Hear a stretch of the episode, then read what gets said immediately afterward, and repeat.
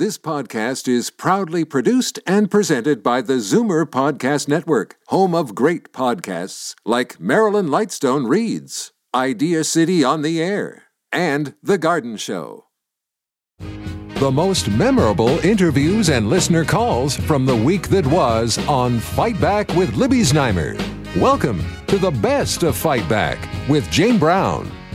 Good afternoon and happy Father's Day to all the dads out there, including my own. Welcome to the Sunday edition of the Best of Fight Back. More of what you want to hear from the week that was.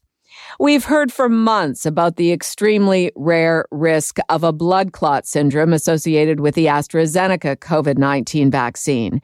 But there has been little made of side effects related to the Pfizer COVID vaccine. One of those side effects is swelling under the arms, sometimes in the form of a lump, which is a symptom of breast cancer. But in this case, it is not a flag for breast cancer.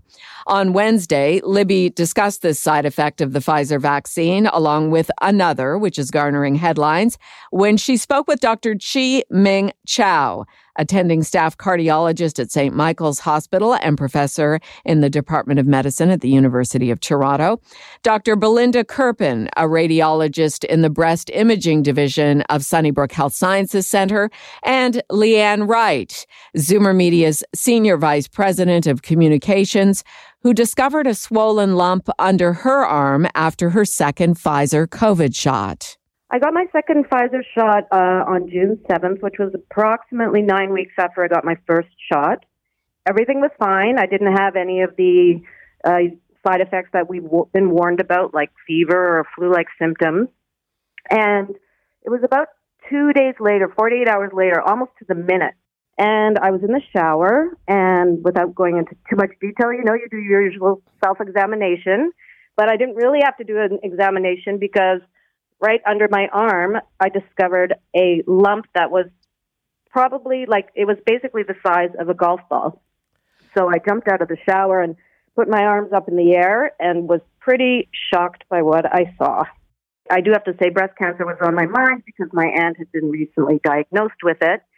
Um, and so I tried to avoid using Doctor Google, um, you know, consult your real doctor. But I went immediately to Google and I started Googling armpit lump, vaccine, COVID, and I was amazed by how many articles and headlines I saw addressing this particular side effect. So there were headlines like, don't panic if you see a lump on your armpit after COVID vaccine. Well, that was too late. I was already panicking. um, there was uh, another headline, COVID vaccine may lead to harmless lump in your armpit, so delay mammogram for four to eight weeks. Don't be alarmed by this side effect. That could be confused with breast cancer. So there were all these headlines and articles, which, you know, I have to say reassured me that it was hopefully linked to the vaccine that I had two days prior. But I was really surprised that there's not been any broader coverage about this side effect in the media, especially because it's so scary to discover. Let's bring in a doctor. Doctor Belinda Curpen is a radiologist in the breast imaging department of Sunnybrook Health Sciences Center. And while we're on the subject of si- side effects, there's also a danger of myocarditis in young men, mostly, who get the Pfizer shot. For that, we're bringing in Doctor Chi Ming Chow. Have you been hearing from women who experience this swelling, and, and what do you know about it? Uh, there are a lot of women experiencing the swelling. Even myself, I had it. Really? And yes, it's uh, the normal uh, immune response uh, to a vaccine. And the um, the Pfizer vaccine uh, causes a very intense immune response. So it's actually a good thing. It means that your body is reacting and developing your immune response to the um, to the COVID nineteen. Is it better just to postpone a mammogram or to put an interval between the mammogram vaccine? Well, I would say if it's for a screening mammogram, that means that the patient does not have any symptoms or any lumps, it can be postponed up to six weeks after the vaccine. Doctor Chow, what is myocarditis? Well, myocarditis is a general term that describes inflammation uh, that is in the heart muscles. So uh, we've noticed uh, there's been actually reports uh, of this myocarditis. It's been described among uh, younger individuals, which are sixteen to thirty, and they tend to be male. And uh, F D A has actually put out a number which is about sixteen out of one million of people who have received their COVID vaccine may have developed this. And but fortunately, all the symptoms tend to be quite mild. Doctor Curpen, what would you like to leave us with on this? What I would like to leave uh, off with is that the vaccine is very important. The side effects are low. And whatever side effects there are, they're not uh, like uh, the lymph node increasing in size is not life-threatening. So I would encourage everyone to get their vaccine, to continue with their lives, have their mammogram. We can usually take care of all of the, of most of the side effects that there are. Doctor Belinda Curpen, radiologist in the Breast Imaging Division of Sunnybrook Health Sciences Center. Doctor Chi Ming Chow, attending staff cardiologist at Saint Michael's Hospital and professor in the Department of Medicine at University of Toronto. And a special thank you to Leanne Wright, Zoomer Media's Senior Vice President of Communications, for sharing her story of what we are learning is a fairly common symptom of the Pfizer COVID vaccine. This is Zoomer Radio's Best of Fight Back. I'm Jane Brown.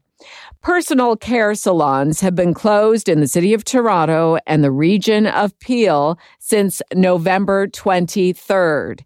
And because of this lengthy shutdown, along with lower daily COVID nineteen cases and increasing numbers of people vaccinated against the virus, there is a push to allow salons to reopen before the target date of July second. Brampton's mayor is leading the call, asking the Ford P Cs to allow personal service businesses like hairdressers and spas to reopen now, not two weeks from now. On Thursday, Libby Znaimer was joined by a couple of personal care salon owners, along with Mayor Patrick Brown. Well, we made great progress. Uh, we have over seventy-five percent of our population vaccinated with first doses. Uh, we're making real headway into second doses as well.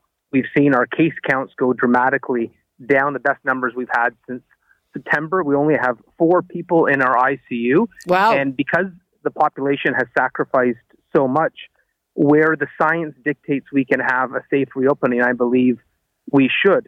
In March, our medical officer of health wrote the province saying that he thought we could safely reopen this sector. Then the emergency break got pulled and that got canceled. But really, my plea to the province is this sector has been hit so hard. They've been closed since November. And what really confounds it for me, when I've got a constituent calling, and I've had some of these business owners in the personal services sector call me literally in tears. And if I had a response to say to them, you being closed is saving lives, you know, I, I, I could give that explanation. But I can't in this case. You know what? When I had crowded factories calling me asking to stay open, Amazon, it was calling to stay open and they had six hundred cases. I said, no, it's out of control. You need to get this under control. But in this sector, that's not the case. We haven't had a single outbreak during the entire pandemic in the setting in Peel region. Not a single forward case that, that's been traced to hair salons or barber shops. Uh, and, and for that reason, I, I really believe that we can safely reopen today in, in, in this sector. And now I'm joined by Stefania Capovilla, owner of Society Salon and Blow Dry Bar in Ottawa, and Nikita Lee, manager of Chi Spa in Toronto. Okay, let us begin with uh, Stefania. What would you have to do to get back open? So in my particular circumstance, I have a small boutique salon right in downtown Ottawa, and our clients are, you know, mainly Parliament Hill, et cetera. And I'm lucky. You're talking to one of the lucky ones right now. I have a very small uh, space. It's myself and I have two employees. So when we reopen, it, it would be like flicking a switch. I don't have to uh, have any limits on capacity, on staff, or anything like that. Um, but I do know that a lot of my colleagues and friends in the industry, it's it's not. They're not in that boat. Um, I believe our capa- they haven't officially allow- announced the capacity limit, but it looks like it will be twenty-five percent or up to five people in a space, no matter what size it is, um, at a time. Full disclosure, uh, Nikita is my aesthetician. I really need a facial, Nikita. Looking forward to that. I've thought of you often when I d- drive by the place, and yeah. You're located right on Yonge Street in an expensive part of town. So I'm just wondering, how are you hanging on? Did you have to take out loans? And, and what are you going to have to do to earn enough money to pay everything back? So um, a part of it that I have to use some of the loan from the government, and uh, the part of it I I have held from the you know from the rent subsidy. Yes, right. Because otherwise I don't know how we can uh, keep up with this, because we've been locked down for so long. Do you have a, a plan for, for how do you how do you get ahead? How do you pay this money back once you are open? You know what? Uh, that's a great point that you're making. That is not really being talked about right now. And I feel like it should be brought to light. A lot of people, a lot of business owners in our industry specifically, have been forced into a lot of debt. They've taken on a lot of debt because of this. None of this would have happened were it not for the pandemic, through no fault of their own. That's right. They're yes. doing this to survive. And we're not really seeing anything in terms of, you know, there is a, t- I don't know what the specific schedule is for repayment, but there's no real, um, I'm not hearing any uh, deferring of that or like moving it up, like figuring out, because they haven't been working. They haven't been generating income. How are they supposed to start paying back these loans? Stefania Capovilla, owner of Society Salon and Blow Dry Bar in Ottawa, Nikita Lee, manager of Chi Spa in Toronto, along with Brampton Mayor Patrick Brown. I'm Jane Brown, and this is Zoomer Radio's Best of Fight Back. Coming up after the break, what about travel? When will fully vaccinated Canadians be able to get back on planes to visit other countries? We will discuss next. You're listening to an exclusive podcast of Fight Back on Zoomer Radio. Heard weekdays from noon to one. Good isn't good enough.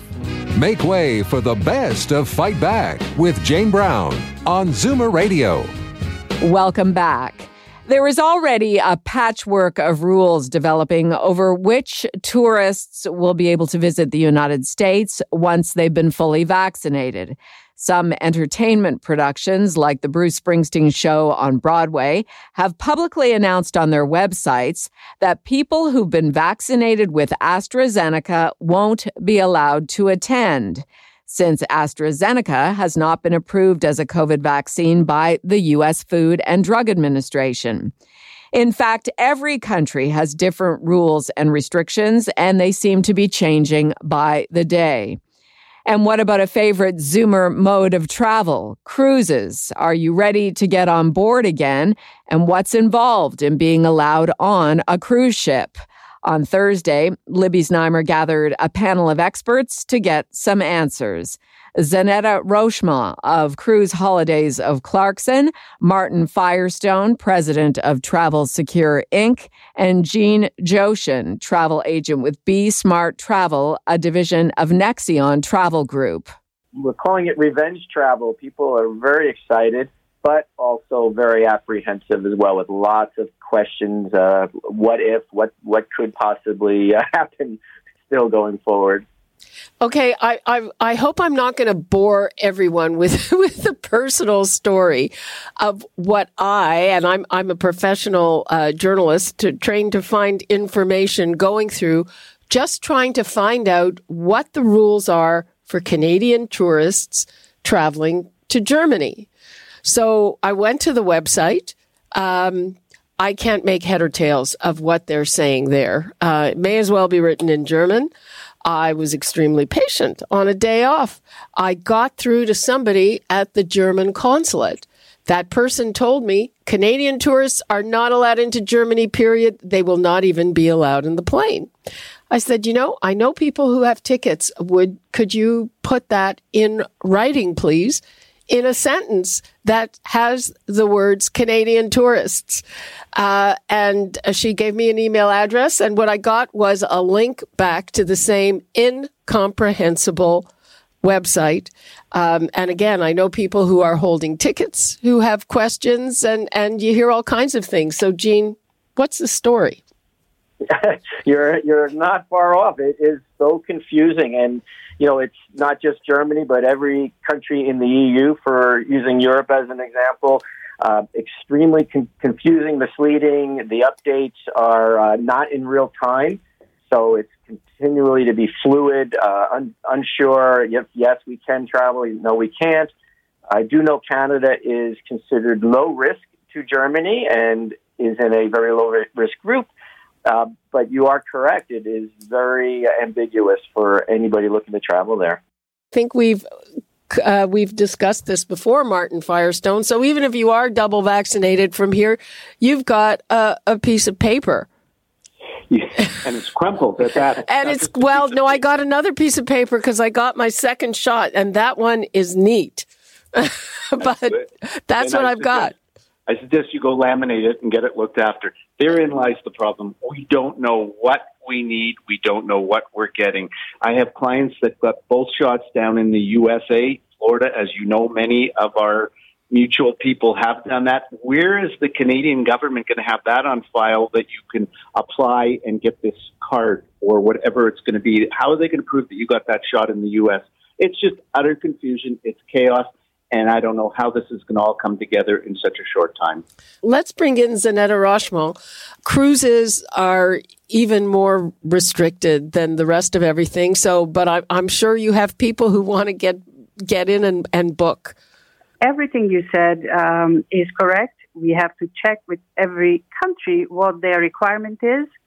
Um, there are, though, several countries in Europe that we can travel to freely without worrying about being quarantined upon arrival, because that's another story that, that happens all over Europe. So slowly but surely, countries will open up, but at the moment, we really have to be very careful. Martin Firestone, last word to you. I am closely watching when July fourth or July seventh comes and see when we can get rid of the infamous hotel quarantine and then the ultimate fourteen-day quarantine. And then the next step will be the level three travel advisory and the U S border opening up. So I think those are keys. They have to happen before everything else starts happening. And if they don't happen, we got a problem. So let's hope everything goes according to plan.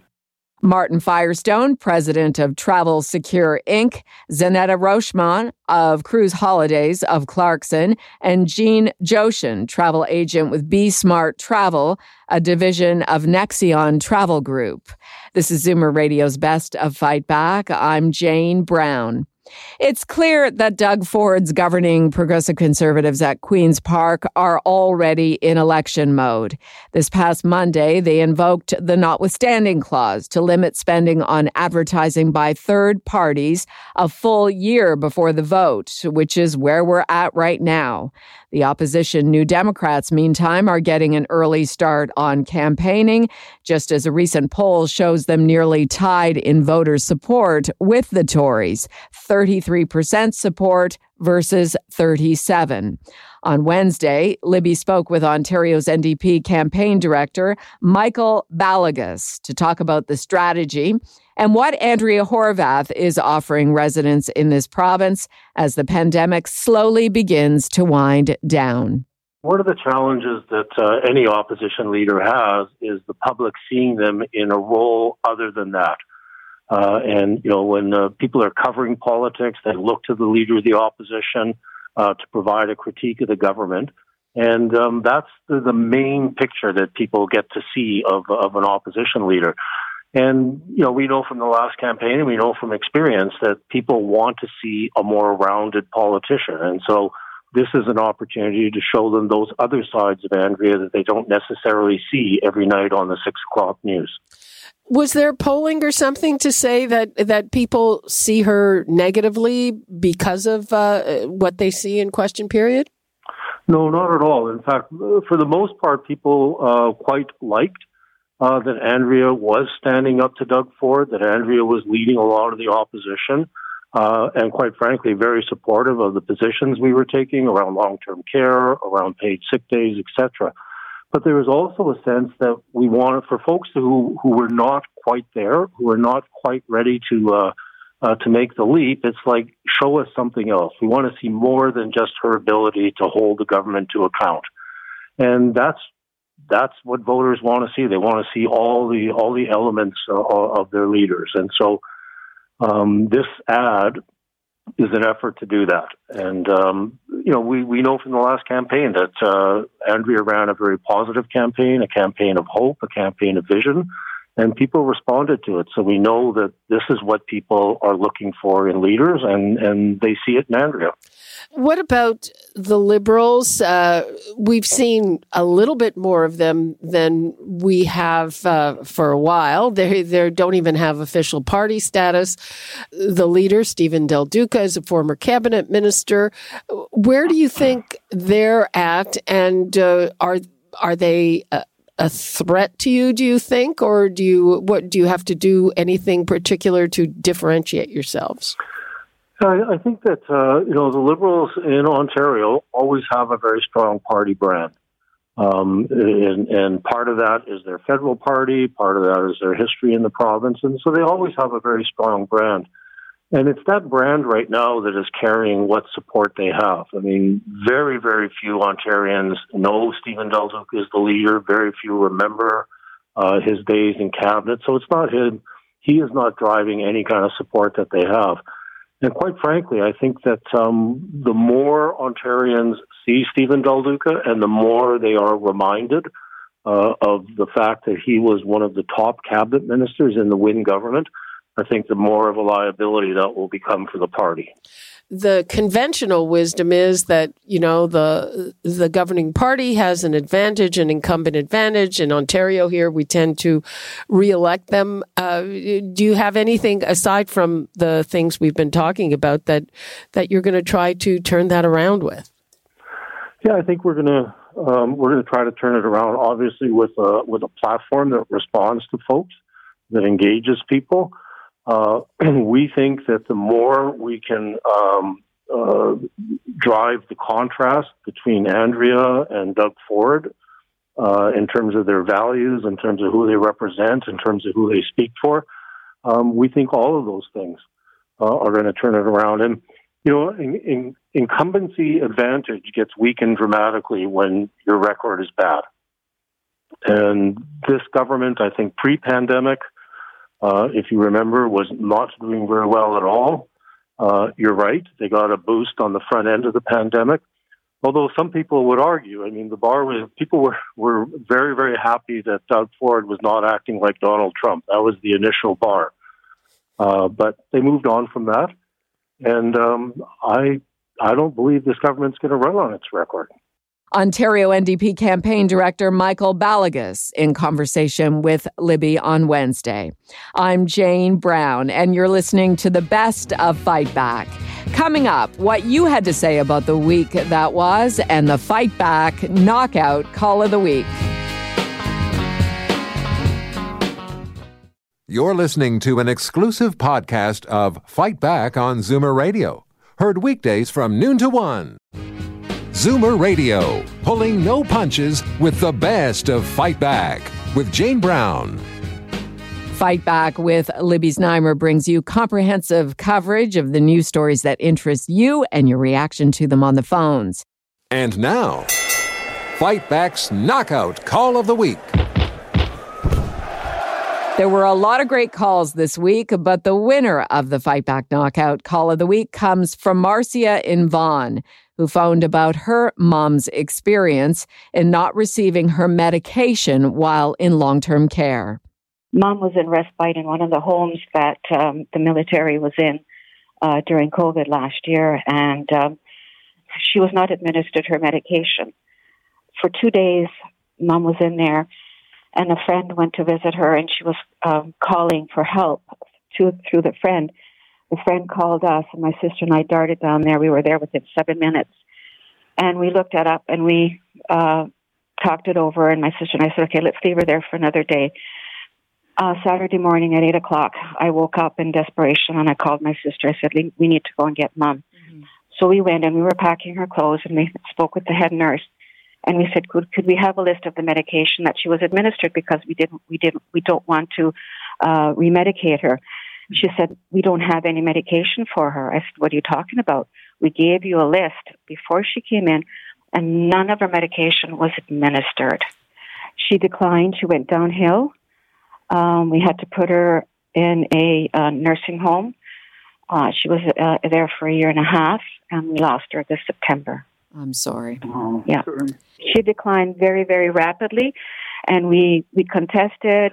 We called the ministry. Uh, they went in. They said there was an inspection. Everything was done, but apparently nothing came through, and um, she declined. She declined very, very rapidly.